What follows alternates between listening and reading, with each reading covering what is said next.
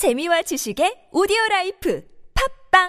안녕하세요, 군사돋보기입니다. 수십 년째 독도는 자기들 땅이라고 우기며 우리를 짜증나게 하는 섬나라가 있지만 현재 우리나라의 바다를 지키는 해양경찰과 대한민국 해군을 가장 힘들게 하는 것은 사실 따로 있습니다. 바로 정당하지 못한 방법으로 우리 바다의 수산물을 싹쓸이해가고 저인망 어획을 남발하며 온 세계 바다 밑바닥을 싸그리 긁고 다니는 대륙의 어선함대입니다. 워낙 인구가 많은 대륙에서 출격하는 이 어선들은 그 숫자만 수백만 척이 넘는다고 하며 전세계 해양환경을 파괴하며 우리 인류의 생존까지 위협하고 있는데요.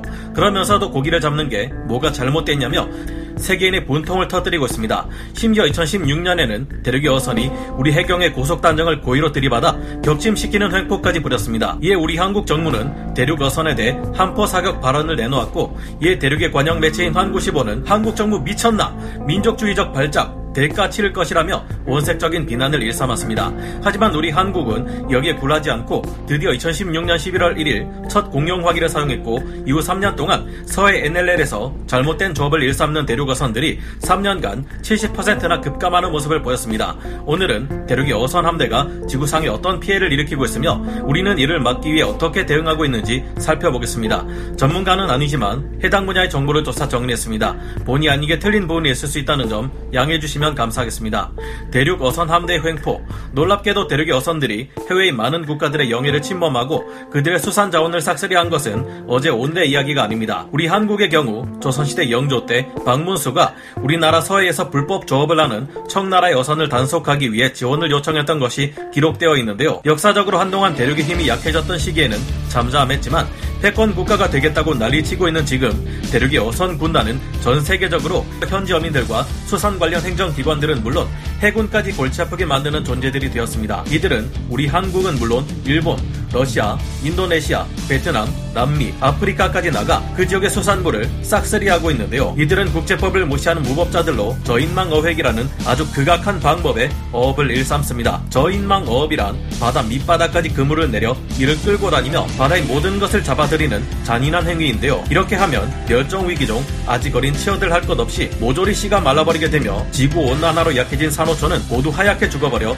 아무것도 남지 않게 됩니다. 지구의 칠십 퍼센트를 차지하는 것은 바다이며 뒤는 모르겠고 고기만 많이 잡으면 된다는 대륙의 이런 지나친 조업이 매년 행해질 경우 우리 인류의 생존이 위협받는다는 것은 절대 과장이 아닙니다. 일찍이 대륙은 수산자원의 씨를 말리는 저인망 어업으로 자신들의 연안을 싹쓸이해버렸고, 여기에 갈수록 심해지는 환경오염은 문제를 더욱 악화시켰는데요. 오염된 대륙의 강과 바다는 수질이 사 급수, 오 급수까지 떨어져 미생물조차 살지 못하게 되어버렸다고 합니다. 천구백오십 년대 대륙 연안의 어족자원은 삼십 퍼센트 이하로 떨어져버렸고, 이렇게 되자 이들은 세계로 눈을 돌려 다른 나라의 수산자원의 씨를 말리려 하고 있습니다. 그런데 대륙 정부는 이를 말리기는커녕 오히려 더 큰 배를 만들어 더 먼 바다로 나가서 더 큰 고기를 잡아오라고 부추기고 있다고 하니 어이가 없습니다. 대륙의 원양어업 관련 종사자는 그 수가 천사백만 명에 달한다고 하니 큰일입니다. 우리 해경과 해군의 대응. 대륙의 어선들이 단연 가장 많은 피해를 주고 있는 곳은 가까운 우리 한반도의 서해이며 당연히 우리 정부에서도 이를 가만히 두고 보지 않았습니다. 이천십육 년 봄 꽃게철에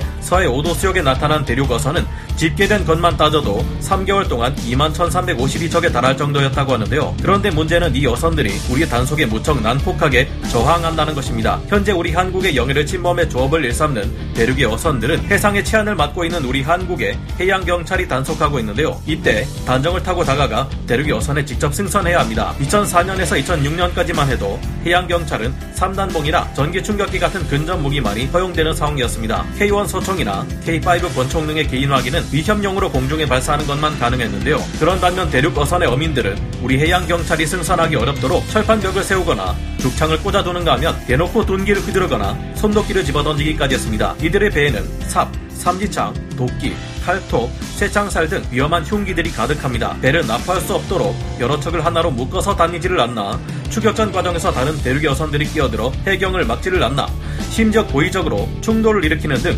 무시무시한 저항을 일삼고는 했습니다. 언론에 공개된 것들 외에도 이 과정에서 목숨을 잃는 사람들도 꽤 있었는데요. 해경에서 가장 큰 함정으로 육천오백 톤의 삼 봉급 이 번 함인 이청호함은 대륙 어선의 진압 과정에서 희생된 이청호 경장의 이름을 따 명명되었고, 강력한 무장인 오토 멜라라 칠십육 밀리미터 일 문을 탑재하게 되었습니다. 하지만 이후로도 대륙의 여선들은 수시로 서해의 북방 한계선인 엔엘엘을 넘어왔고 심지어 군사분계선 한가운데인 한강하구에서까지 멋대로 조업을 저지르는 대담함을 보였습니다. 이에 유엔 군사령부 군사정전위원회에서도 이를 명백한 정전협정 위반으로 판단해 민정경찰을 투입해 조사하기까지 했는데요. 민정경찰이란 비무장지대에서 경찰 업무를 담당하는 이들로 사실상 군인 신문이라 볼 수 있습니다. 이 같은 일이 점점 심해지고 이천십육년 시월 칠일 해경의 고속단정을 대륙 어선이 고의로 들이받아 격침시키는 일이 일어나자 우리 정부에서는 드디어 해경의 함포 사격을 허가하기에 이릅니다. 대륙의 어선이 우리의 경비 함정을 공격할 경우 이십 밀리미터 발칸포와 사십 밀리미터 함포 등으로 대륙의 어선을 직접 공격하거나 들이받는 것도 가능해졌죠. 이에 대륙 정부에서는 한국 미쳤냐며 길길이 날뛰었지만 십일월 일일 대륙의 어선이 해경 함정을 둘러싸고 충각 위협을 가하자 결국 공용화기인 엠 육십으로 대륙의 어선들의 육백 발에서 칠백 발의 첫 사격을 가하기에 이릅니다. 이후 대륙 정부는 우리 해경의 대응을 두고 지나친 대응이라 비판하며 자신들은 칠십육 밀리미터 함포를 장착 화력을 증강한 순시선을 대량으로 건조해 양산할 계획을 세웠다고 발표합니다. 하지만 이후 십일월 팔일 해경에서는 새로운 무기 사용 매뉴얼이 발표됨에 따라 이제는 상황에 따라 공용화기를 사용 후 보고할 수 있게 되었습니다. 이제는 해경의 승선을 막기 위해 쇠창살만 설치해도 처벌할 수 있게 되었죠. 우리 해경의 이런 강경 대응은 분명한 효과가 있었습니다. 이천십오년 대륙 여선의 잘못된 조업 적발 사례는 삼천구백오십삼 척이었지만 이천십육년 십일월에는 천칠백십이 척으로 절반 이하로 줄었는데요. 우리 해경의 단속이 강해지자 대륙 어선들의 잘못된 조업은 이천십구년까지 삼 년간 칠십 퍼센트나 급감했습니다. 이 같은 강경 대응은 우리나라에서만 있었던 것이 아니고 일부 국가는 납포한 대륙 어선을 폭파시키는 화끈한 대응을 보여주기도 했는데요. 이 때문인지 이천이십년 들어 대륙의 무장어선 활동이 눈에 띄게 줄어들었습니다. 하지만 대륙 정부는 이천이십년 십이월 대륙어선이 세계 수산자원을 싹쓸이한다는 것은 말도 안 되는 소리라며 우기고 있는데요. 이제는 이천이십일년 일월이 되자 대륙의 상선들마다 미사일을 숨겨놓고 유사시 사용할 수 있게 하는 등의 민병대화를 지원하고 있습니다. 서해에서 대륙어선은 이천이십년 이후 다시 늘어나고 있고 이천이십일년에는 백여 척이 보라는 듯 서해의 동시에 모습을 드러내기도 했습니다. 이러다가 언젠가는 서해에서 군사력을 동원한 대륙과 우리 해군이 부딪히는 일이 일어나는 것 아닌가 불안해지는데요.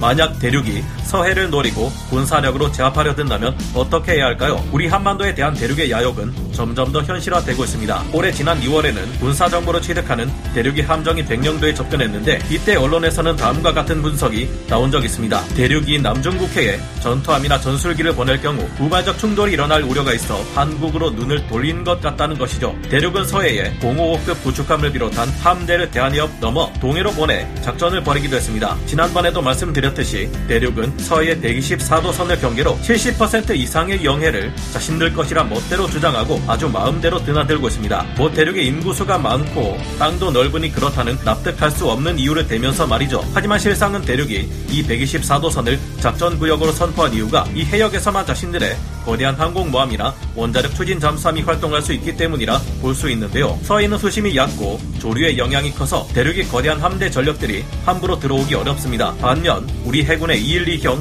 디젤 잠수함은 수심이 불과 십칠 미터만 되어도 작전이 가능하죠. 이와 같은 디젤 잠수함을 서해에 열 척만 배치해도 대륙의 해군은 바래만을 넘어오기 힘들다고 합니다. 우리 공군이 보유한 에프 삼십오 에이 스텔스 전투기에 엔에스엠 같은 초정밀 스텔스 대함 미사일까지 탑재해 대륙의 함대에 맞선다면 그들로서도 우리 해역에 접근하기가 부담스러울 수밖에 없을 겁니다.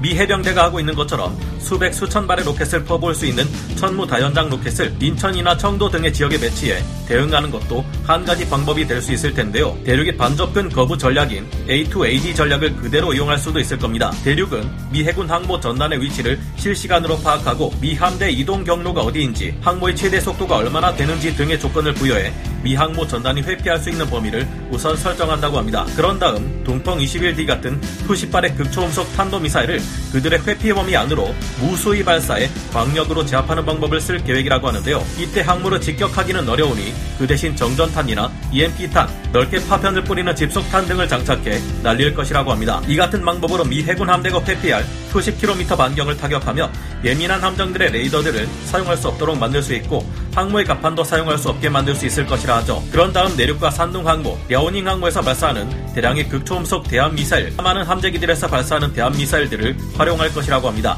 괜찮은 전략인 것 같은데 우리도 이걸 대륙의 항모전단에 그대로 사용하면 어떨까요? 안 그래도 우리는 이런 용도로 쓰기 위해 사거리 팔백 킬로미터의 현무 투 씨 에이 에스 비 엠을 개발하고 있습니다. 대륙에서 핵미사일을 쓰겠다면 우리 동맹국 미국이 가만히 있지 않겠죠. 이천여 개에 이르는 대륙 공군기들이 위협적이지만 이들이 자리를 비울 경우 남중국해 연합함대 또한 가만히 있지 않을 겁니다. 해볼만 한 것 같은데 올테면 와보라고 한 소리 하고 싶네요. 우리 바다에서 오징어가 사라진 점이나 저들에 비해서 이십만 개 이상의 상어 지느러미가 나왔다는 말, 희귀 어류가 삼백 톤이나 나왔다는 말 등을 보면 정말 전 지구적으로 저들의 지나친 어업은 심각한 문제가 아닐 수 없습니다. 여러분은 어떻게 생각하시나요? 오늘 군사돋보기 여기서 마치고요. 다음 시간에 다시 돌아오겠습니다. 감사합니다. 영상을 재밌게 보셨다면 구독, 좋아요, 알림 설정 부탁드리겠습니다.